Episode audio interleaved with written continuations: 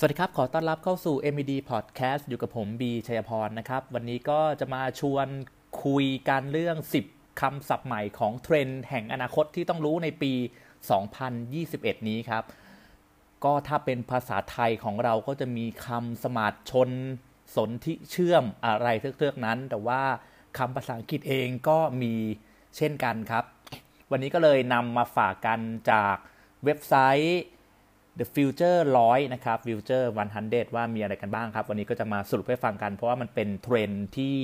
เกิดขึ้นมาในช่วงหลายปีที่ผ่านมา มันก็เลยเกิดเป็นคำศัพท์ใหม่ ๆ ที่เราต้องรู้กันไว้บ้างนะครับคำที่หนึ่งครับ คือคำว่า the metaverse โลกเสมือนจริงที่มีอยู่จริงครับ ก็น่านาจะมาจากคำว่า universe หรือ meta บวก universe อะไรประมาณนี้นะ ก็ตั้งแต่ปี 2021 ครับ ก็เริ่มมีคนพูดถึงคำนี้มากขึ้นเรื่อยๆ นะครับ ถ้าเกิดว่าเราฟังอาจจะงงงนิดนึงนะ Metaverse ครับ แต่ก็อยากให้เข้าใจไว้ว่ามันคือการเชื่อมระหว่างสภาพแวดล้อมเสมือนจริง กับโลกความเป็นจริง เอาไว้ด้วยกัน คือโลกจินตนาการกับโลกแห่งความเป็นจริงนะครับ เอามาเชื่อมกัน ก็อยากให้ลองนึกย้อนกลับไปถึงเกม Pokémon Go เมื่อเมื่อสมัยก่อนแล้วกันนะครับ ก็ ถือว่าเป็นการเชื่อมโยงระหว่างโลกเสมือนในเกมกับโลกจริง อันนี้แหละครับเป็นเมตาเวิร์สที่เราพอจะนึกออกได้ชัดนะครับ แต่ว่าถ้าเกิดว่าพูดตามจับเทคนิคนิดนึงก็เมตาเวิร์สจะเป็นการทำงานร่วมระหว่าง VR กับ AR นะครับให้กลายเป็นโลกเดียวกันเอง ซึ่งก็ถูกเชื่อมโยงโดยอินเทอร์เน็ตความเร็วสูง ซึ่งspeed มันก็มากขึ้นเรื่อยๆทำให้โลกทั้ง 2 ใบทั้งออนไลน์แล้วก็ออฟไลน์เนี่ยมันสามารถมารวมกันเป็น เรื่องเดียวกันได้ ก็เลยเป็นที่มาของคำว่า Metaverse นั่นเองนะครับคำถัดไปครับ digital nutrition หรือว่าโภชนาการด้านดิจิทัลครับด้วยเหตุผลที่ว่าพฤติกรรมของคนในปัจจุบันเนี่ยมีการเสพติดอินเทอร์เน็ตที่มากเกินไป มันก็เลยเกิดเป็น solution ใหม่ๆ ขึ้นมา นั่นก็คือโภชนาการทางด้านดิจิตอลครับ ไม่ว่าจะเป็นสิ่งที่สามารถทำให้คน มีสุขภาพทางกายที่ดีขึ้น หรือว่าสุขภาพทางจิตใจทางด้านอารมณ์ที่ดีขึ้นครับทั้งนี้ครับผู้จัดการไม่ใช่ผู้จัดการผู้เชี่ยวชาญหลายคนเห็นตรงกันว่าคำศัพท์คำนี้เนี่ยน่าจะอยู่กับเราในระยะยาว เพราะว่าความพร้อมของอินเทอร์เน็ตในยุคนี้เนี่ยมันจะมากขึ้นเรื่อยๆ ดังเช่นที่เราเห็นกับพฤติกรรมของคนทั่วไปหรือแม้แต่ตัวเราเองที่ ติดหน้าจอมากๆ ตื่นมาก็จับมือถือ ก่อนนอนก็จับมือถือครับสไลด์ไปสไลด์มาในมือถือนั่นแหละ มันก็อาจจะกลายเป็นโรคติดต่อทางพฤติกรรมที่มากับอินเทอร์เน็ตนะครับ เพราะฉะนั้นนักโภชนาการดิจิทัลหรือว่าคนที่ออกแบบ content หรือเรื่องใด ๆ ต่างๆ แบบนี้นะครับ ก็จะหันมาให้ความสำคัญกับ digital nutrition โภชนาการทางด้านดิจิทัลมากยิ่งขึ้นนะครับคำถัดไปครับคำที่ 3 ครับ micropreneur หรือว่ามาจากคำ entrepreneur ครับmicropreneur ผู้ประกอบการรุ่นเล็ก เล็กลงเรื่อยๆครับ Future One Hundred ครับเคยให้คำนิยามกับคำนี้ว่าต่อไปผู้ประกอบการรุ่นใหม่เนี่ยจะมาใส่ใจกับความเป็นสตาร์ทอัพมากยิ่งขึ้น แล้วก็จะเล็กลงเรื่อยๆ เล็กลงในความหมายคือจะเป็นแบบระดับ micropreneur มากขึ้นเรื่อยๆครับก็ต้องบอกว่าเพราะว่าคุณสมบัติในการเชื่อมต่อโลกออนไลน์ที่มันเร็วขึ้น แล้วโลกก็แคบลงมากๆทำให้ผู้ประกอบการรุ่นเล็กลงเนี่ยมันจะยิ่งเล็กลงไมโคร ลงเรื่อยๆครับ เพราะฉะนั้นคำคำนี้จึงเป็นคำที่น่าจับตามองในยุคใหม่เป็นอย่างยิ่งครับคำถัดไปครับ gamertainment ครับมาจากเกมบวก entertainment นั่นเองนะครับ จริงๆก็เกมอยู่กับเรามาตั้งแต่สมัยก่อนแล้วเนาะแต่ว่าในปี 2021 นี้เองนะครับ ก็ทาง Future 100 ก็บอกว่าเกมกับ entertainment เนี่ย มันจะเริ่มแยกออกจากกันยากแล้วครับ เพราะว่า ในตัวเกมเองเนี่ยมันก็จะมีผสมผสานความเป็น entertainment เข้าไปด้วย เช่น มีเนื้อเรื่องมากยิ่งขึ้น มีอะไรต่างๆ ให้เราจับจ้องได้มากยิ่งขึ้น อาจจะเห็นได้ชัดเจนก็อย่างมีคน cast เกมกันมากขึ้น มีคนเข้าไปร่วมวงในเกมมากขึ้น มีอุตสาหกรรมเกมมากขึ้น e-sport ได้รับการจับตามองมากขึ้น แล้วก็เม็ดเงินโฆษณาเนี่ยอยู่ใน gamertainment เนี่ยมากยิ่งขึ้น เพราะฉะนั้นก็ถือว่าเป็นคำศัพท์แห่งปี 2021 ซึ่งน่าจะ มีแนวโน้มที่จะเติบโตไปอีกยาวไกลเลยทีเดียวนะครับคำถัดไปครับ rewilding หรือว่าการสร้างใหม่ครับ ก็ในเมื่อมนุษย์ครับมีความเชื่อกันว่าเป็นผู้สร้างแล้วก็ผู้ทำลายธรรมชาติในคราเดียวกันครับ เพราะฉะนั้นทางฟีเจอร์วันทันเดก็ดัดแปลงคำขึ้นมาใหม่หรือว่าคำว่า rewilding หรือว่าการสร้างขึ้นมาใหม่อีกครั้ง เพราะว่าจริง ๆ แล้วอย่างคำว่า hashtag โลกร้อนนะครับ มันก็กลายเป็น top priority มานานเกิน 5 ปีอย่างต่อเนื่องนะครับ ก็เป็นคำที่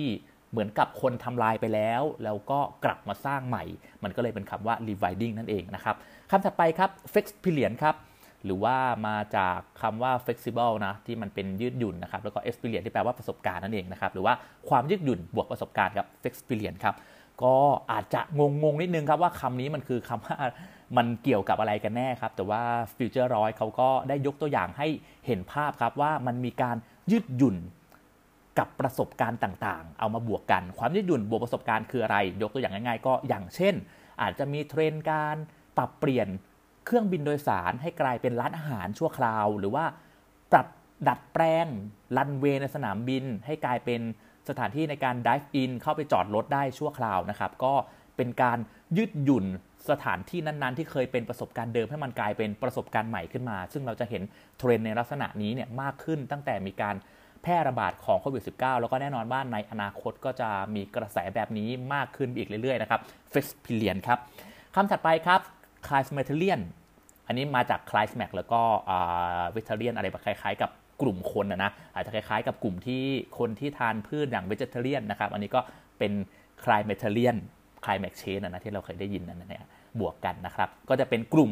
บริโภครักโลกครับ ก็ถ้าเกิดว่ากลุ่มที่ทานแต่พืชเนี่ยเราเรียกว่า เวกเตอรียนนะ ก็กลุ่มที่ดูแล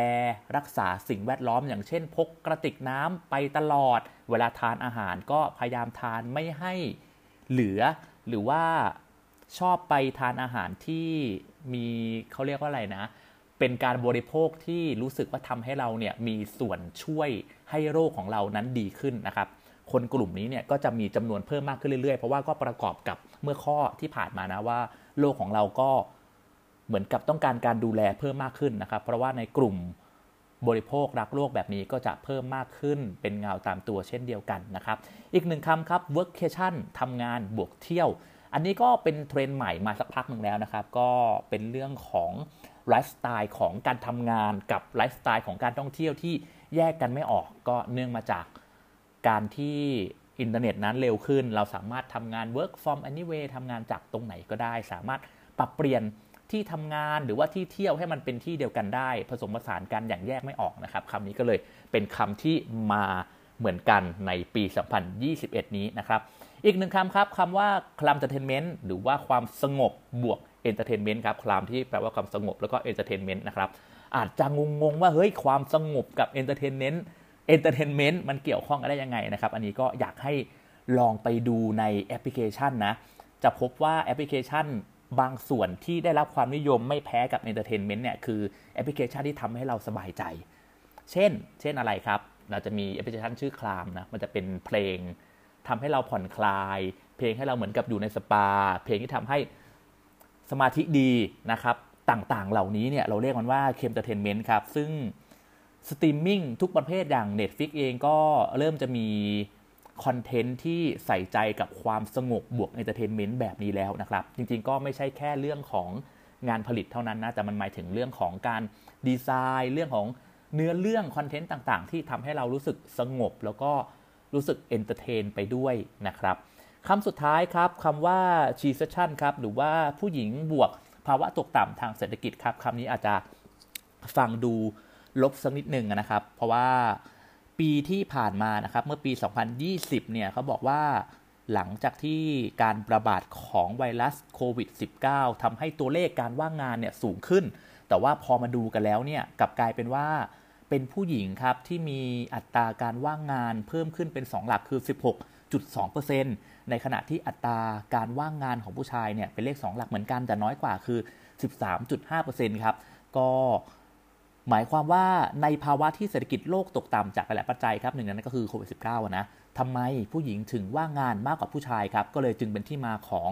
ฟิวเจอร์วันฮันเดนะที่ได้นิยามคำศัพท์นี้ขึ้นมา เพื่อยกขึ้นมาเป็นข้อถกเถียงของคนในสังคมนะครับว่า เอ๊จริง ๆ แล้วเนี่ยคนที่ได้รับผลกระทบทางด้านเศรษฐกิจมากกว่าเนี่ยจริง ๆ แล้วเป็นทางเพศหญิงหรือเปล่านะครับ โดยเฉพาะ ผู้หญิงผิวสีด้วยนะครับ ก็เป็นอีกหนึ่งคำที่ต้องถกเถียงกันในปี 2021 นะครับ ซึ่งทั้งหมดนี้ก็จะเป็นคำศัพท์ใหม่ทั้ง 10คำนะครับ ที่ได้หยิบยกมาจาก Future 100 นะครับ ก็เพื่ออัปเดตสถานการณ์ในโลกนี้นะว่าทิศทางต่อไปจะเป็นอย่างไรนะครับ ซึ่งคำศัพท์เหล่านี้เนี่ยมันก็เกิดขึ้นจากพฤติกรรมของผู้บริโภคหรือว่าของมนุษย์อย่างเราเนี่ยนะครับ ก็ต้องดูกันต่อไปว่า นักวิจัยของ w o n d e r m a n t o p s o n นะครับว่าจะมีอะไรเข้ามาให้เราได้ฟังกันอีกในปี 2022 นี้นะครับ ก็ถ้าเกิดว่ามีคำศัพท์ใหม่ ๆ หรือที่เกี่ยวข้องกับเทรนด์ของเราอัปเดตกันมา ก็หวังว่าคงจะได้มาพูดคุยกันอีกหนึ่งครั้งนะครับ